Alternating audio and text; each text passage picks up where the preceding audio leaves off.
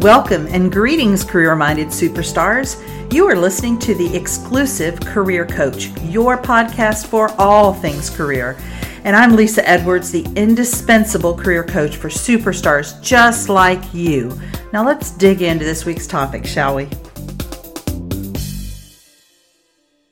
Hi there. I want to tell you about my webinars that are going to be coming up every month. I want you to check out my website and see what this month's webinar topic is and sign up. The format is going to be the same every month, even though the topics are going to change. It's going to be a huge variety of career related topics. I'm going to give you a deep dive into content about that topic for about 30 minutes, and then you're going to have a chance for 30 minutes of Q&A in the chat box while I'm I'm teaching you. You can ask me a question, and then if you're really brave, and I hope you will be, you can be volunteered to coach live on that month's topic. So you can raise your hand and I'll coach you. I want to give you that URL so that you can go to my website, see what the next topic is, and sign up. So go to http colon backslash backslash. Nope. So go to my website at exclusivecareercoaching.com forward slash webinar sign up. See what this month's topic is see when and, and, and what time it is. Sign up and uh, and get in there and participate with me. I look forward to having you there. Thanks. Greetings career managers. This is Lesa Edwards of the Exclusive Career Coach. How are you doing? I hope you had a fantastic Thanksgiving, that you ate all of the turkey and dressing that you wanted to, and that you're back hard at work. So here's the deal. I have a great sense of humor, which doesn't always get the opportunity to come out in my podcast or in my blog. But what I started doing some time ago with my blog is whenever there was a fifth week in the month, I would make that about fun, usually something kind of career related, but just a lot of fun. And so this is my first fifth week with the podcast, and I thought, let's just do the same thing. So I want to give you some stories from my life. I've got a couple that are job related that are pretty hilarious, and then I've got a couple from my own personal life that are, are hilarious as well. So uh, hopefully you will enjoy them. And I've entitled this first story, How Not to Show Up for the Interview. So before I moved back down south where I was born and raised, I lived in northeast Missouri in a little town called Kirksville, Missouri, and I worked at a university called Truman State University. I was the director of the Career Center. And um, at one point, we needed to hire a new secretary. And so we had an interview coming in, I think it was at maybe noon one day. And so I was kind of loitering around the front door to, you know, kind of see who was coming in, um, who the next candidate, what she, you know, what, how she showed up and that kind of thing. and I remember thinking when she walked through the door, thinking, please God, don't let that be my candidate. Because it was about this time of year, um, and she had chosen for her job interview outfit to wear a Christmas sweater that was about two sizes too small and she had on some really stretchy tight uh, pants that were really short with like her socks pulled up over the bottom of the of the pants. Now if you dress like that on your own time great but clearly not interview attire. So when i found out that she was my my candidate um, we put her into the room the interview room and i noticed that none of my staff was to be found they were all hiding in the back of our we had a kind of a big suite of offices and they were all hiding and they refused to go in and interview her. I was like you have to actually go in there. You don't get to stay out here.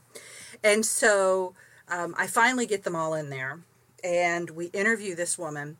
And when i ask her what questions she has for us her only question is she says, and I'm going to kind of use her voice as best I can What do you girls do for lunch around here? So, uh, A, not appropriate interview attire. Uh, B, not a great interview question. And uh, it was just a really interesting experience to. Um, to see how sometimes people show up for interviews. So that was definitely a don't story, but it was pretty hilarious. Number story number two. What not to ever do during an interview, and I am telling on myself on this one. So before I went into higher education, this is way back in the 80s, I worked for a company that no longer exists called Eckerd Drug Company. If you live in the Southeast, you knew Eckerd's. Eckerd's was kind of omnipresent. It was a drug company, kind of like CVS and Walmart uh, or um, Walgreens. Was on every corner. And um, I was uh, uh, interviewing for an area training coordinator position. So I was going to do the training in the stores of all the people that worked in the stores. And the interview was at their like regional office which was just south of atlanta in a town called Newnan. and so i'm sitting there in the uh, he was the regional director of human resources. I'm in his office. We're having this interview. Everything's going great. And as i said this was back in the 80s and for some reason i felt the need to wear lee press on nails you guys remember those things wore lee press on nails to the interview and during the interview in this man's office, one of my Lee press on nails flew off across the room. Well, that was bad enough, except that I went and looked for it. I, I started looking for it. He's like, "What? What are you doing?" And I and I said, "Oh, nothing," because clearly in the middle of an interview, one gets up, gets down on one's hands and knees, and crawls around on the interviewer's floor for no reason. Absolutely, that happens all the time, right? I actually got the job. I'm not sure how uh, I was able to overcome that incredibly bad judgment on my part. Um, but lesson number one was never wear press on nails to an interview again.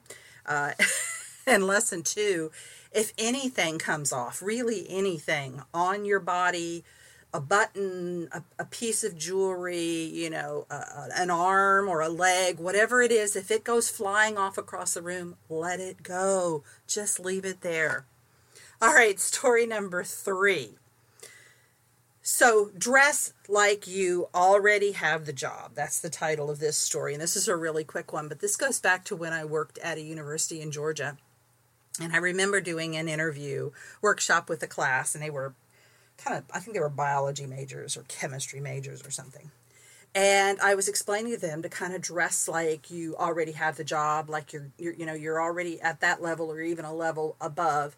Um, and this this guy in the back of the room raises his hand, serious as he can be, and he says, well, I, I'm going to be working in a lab, so should I wear a lab coat to the interview?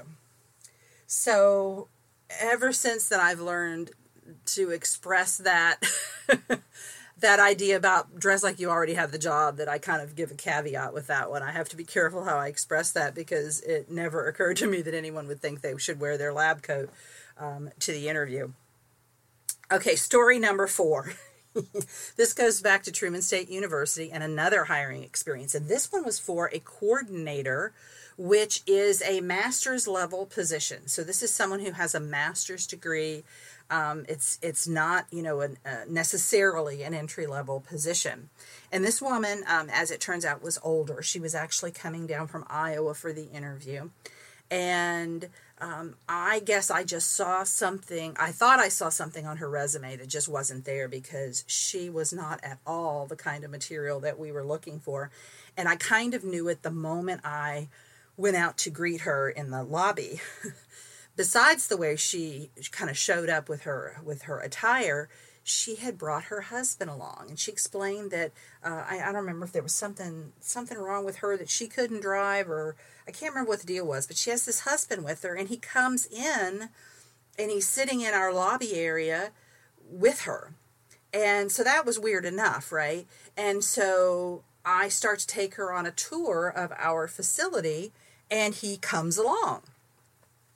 And which was even weirder and so then it's time for she and I to go into my office to have the first part of the actual interview.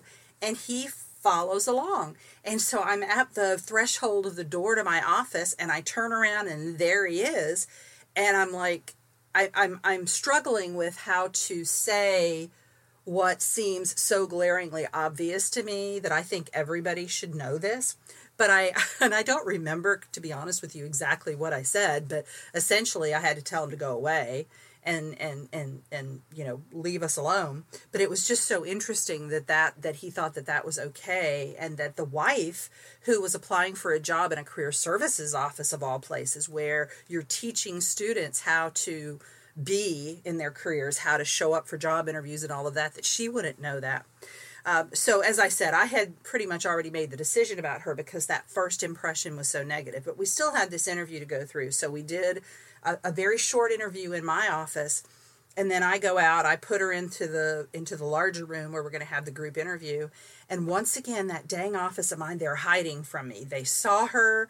They knew about the husband. They're like, no, we, she's not. No, why would we even bother to go in there? And I said, because we have to we've we've set this time aside we kind of give her this interview and so i kind of cattle prod everybody in there but i had this list of questions so i have a i always have a real structured interview so i had however many questions and i was asking the same questions of every candidate and i was willing to go through the motions with this woman but only to a point. So i was kind of skipping around. I was asking enough questions that it seemed like a real interview but it wasn't.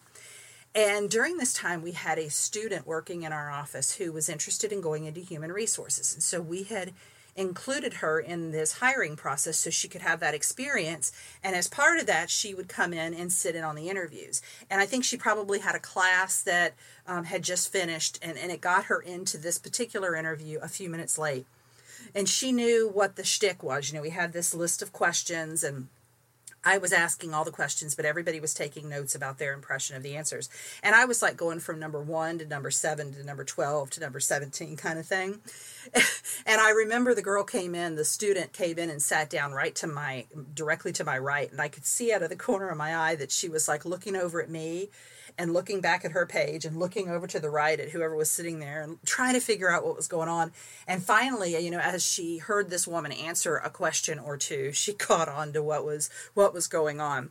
And um, it was really interesting at the end that um, her question for me at the very end, like we were walking out, and she said, So, am I going to get another interview for this job? And if so, I need to learn about this school and the job. So, she, she actually told on herself at that point that she had done no prep for this interview, which was obvious, trust me, I already knew that. But it was really interesting that she wouldn't do the prep work for the first interview. It would only be if we gave her a second interview. So that was a really interesting situation, needless to say. And then the next story I have for you is What color is that dog? That's what I've titled this story. So I don't want to get into trouble, so I won't mention names, but I have a um, a family member who has a family member. We'll just call it that and we are at this family members family members dinner for um, christmas last year. And um, she was talking about her dogs and she had a dog or two and she was telling me about them and then she said to me and, and, and mind you we're at this formal dining or dining room table. So we have her and her mom and dad and um, my family. So there's like eight or eight or ten people around the table. And she asks me um, what kind of dog I have. She said, oh, I hear you brought your dog up with you. Um, and I said, Yeah, I do. I have it. I have it over it. It was at my daughter's house. And she said, So what kind of dog do you have? And I said, Well, I have a black and tan coonhound. And she said, Oh, really? What color is it? And and what was really interesting about that was I could see all of the eyes around the table just kind of look up from their food and look over at me to see what I was going to do with that question. So I treated it like a real question and I said, "Well, she's black and tan." And the the person said, "Well, oh, I thought they came in different colors." And so again, I treated it like a real question and I said, "Well, no, there's the there's the blue tick coonhound and there's the red bone coonhound, but the black and tan coonhound kind of has to be black and tan. So that's become a joke in my family. They'll say, "So what color is Piper again?" Um, so uh, I, I, that's just a funny. I don't know what to make of that story, but I think it's hilarious. And my final story. This is. Um, I have people in my life who are like, "Tell me that story again." It's so hilarious. So, back in 2012, I was still living in Northeast Missouri And my youngest daughter was graduating from high school the next year, and I wanted to go ahead and sell my house ahead of time because there were going to be so many changes going on with getting her off to college, and I knew that I was going to be moving back to Florida. I didn't want to have a house sale on top of all of that. So I decided to sell my house at the end of 2012, at the end of my daughter's junior year. And it's a small town, and there was very limited rental options, and most of them corresponded with the the school calendar year, which of course like is August. So I sold the house in June. So I had two and a half months or so where I had no place to live, and I, I kept, you know, running down leads and couldn't just nothing was panning out. And I was sharing this with a friend of mine who happens to live in a little town called Bible Grove, Missouri, and she lives on a farm. And she is she and her family are are some of the most dear, wonderful people I've ever known in, in my life. They're fabulous. And I'm telling her this story one day, not not thinking anything of it, just telling her my frustrations. And she said, Well, come stay on the farm and she has a garage apartment it's up over the garage and it's you know really nice setup up there's a little kitchenette full bathroom you know bed and all that and so i ended up for two and a half months living on the farm in bible grove missouri. And i have so many stories about the farm and and i i don't think of myself necessarily as a city girl. I was raised in st petersburg. I did live in tampa for a while but really I'm kind of much more comfortable in a city of, you know, 150 or 200,000 like I am now. So not certainly not a big city girl, but I'd never lived on a farm before and I didn't know about cows and bulls and um, there are lots of things I didn't know about. and so this um, garage apartment that I'm living in was literally so soundproof that I would walk out the door and see that they were out shooting, like practice target shooting, right outside, and I wouldn't have heard them because it was that soundproof. And I had like a unit air conditioning, which, you know, those things are so loud. But they went away for one weekend. The whole fam left and went away for the weekend. And so, for whatever reason, I decided to sleep downstairs that first night that they were gone.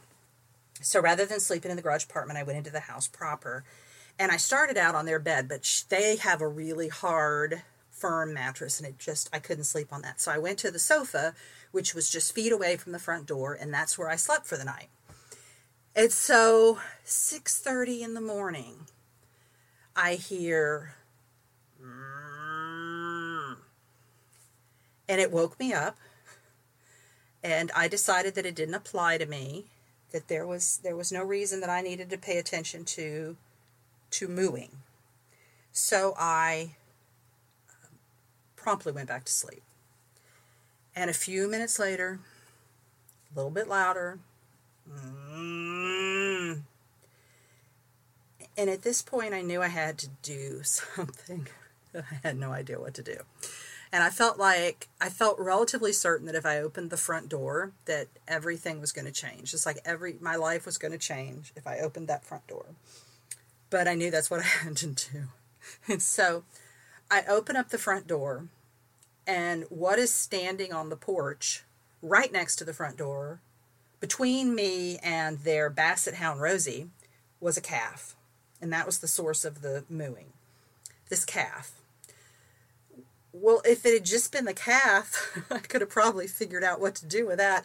But every one of their cows were standing in their front yard over a hundred head of cow were standing in the front yard looking at me at 6.30 in the morning and i had no flippin' idea what to do so step one like just in case you wonder what you will do like what are your you know what, what what are your steps if this happens to you step number one panic freak out step number two you go to the landline and there's this list of phone numbers by the phone, except that this is the country and everybody knows everybody and none of the phone numbers are correct. They're all wrong.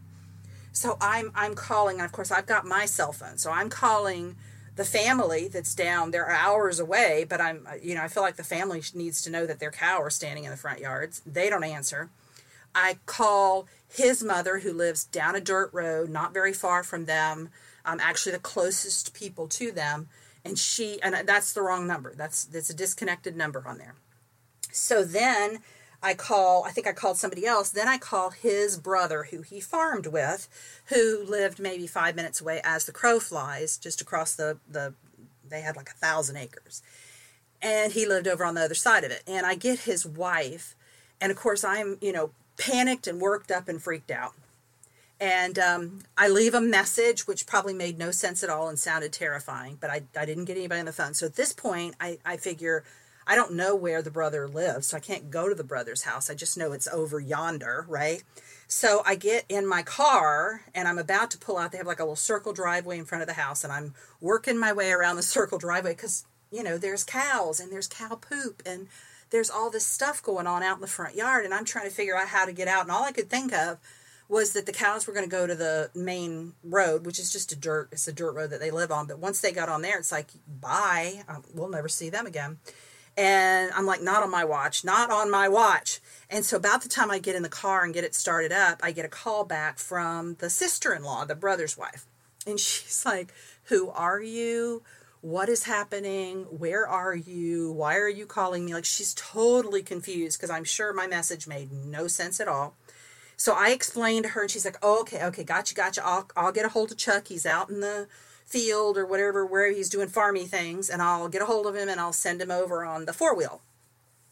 So, okay, so now I don't have to go down to grandma's house, which I found out later would have been a huge mistake anyway, because grandma would have completely flipped out if she'd she wouldn't have been able to handle this. So, good thing that I didn't get a hold of grandma. But I'm I don't want to just stand there and wait for for Chuck the brother to show up. So I'm like, okay, pretty sure we didn't learn about how to deal with this in my undergraduate or graduate degree. I definitely have not learned about this in working in higher education. Um, got nothing, got nothing, got nothing. All right, so what do I do? Well, I decided to go put some shoes on and run the cows back over to the other side of the fence. What had happened was we had a huge drought that summer, and apparently there wasn't enough water to make something about the, there needed to be a certain amount of water to make the electric fence work. And you know one of those cows tested it and it they breached it. And then of course they all just follow over. So there was like a trotted down place where i could just you know herd them back over there. So i go up and down the fence line herding cattle running i'm not on you know any kind of a vehicle or a horse or anything cute like you see in the movies. I'm just running between cow patties chasing cows. And there's over a hundred of them. So I finally get everybody back over on the other side of the fence except for the two bulls. And they're just standing there in the yard looking at me like, What are you going to do, lady? So I did what I, which is what comes naturally to me. I don't, I don't know any better. So I just go up and I talk to the bulls. I have a conversation. I'm a coach. I thought if I coached the bulls, that I could get some results for the bulls. So I went up to them and I explained. I had to do this twice because one bull's kind of in the front and one bull's in the back. They're not bulls don't get near each other, so they're all they're hanging out eating some grass. And I'm like, okay, look, I don't have what you want. The ladies over there do. So why don't you go over there with your lady friends? And it worked, you guys, it worked. They both moseyed back over to the other side to be with their women friends. And so, about this time, after everything's done except for the fence problem, now Chuck shows up on the four wheeler, and initially he's like, "I there's no cow. What is what's going on? There's I thought you said there was cows out." I'm like, "Oh, don't even start with me. like, don't even start with me. Fix the fence." And so he went over and saw where the problem was, and I told him what had happened. But uh, I have to say, um, my time on the farm was one of my favorite uh, of my entire life, and I have to tell you, of my time there my favorite quote, my favorite sentence of all time comes from the farm, and it comes from when they were trapping some raccoons that were causing havoc on their porch. And we come home, we they had trapped a raccoon overnight, and it was a Sunday morning. We went to church, we came back, and we're pulling into the garage, and the father says to the son, Eli, take off your church clothes before you kill the raccoon. So, words to live by, don't you really think? All right, I hope this has given you a smile.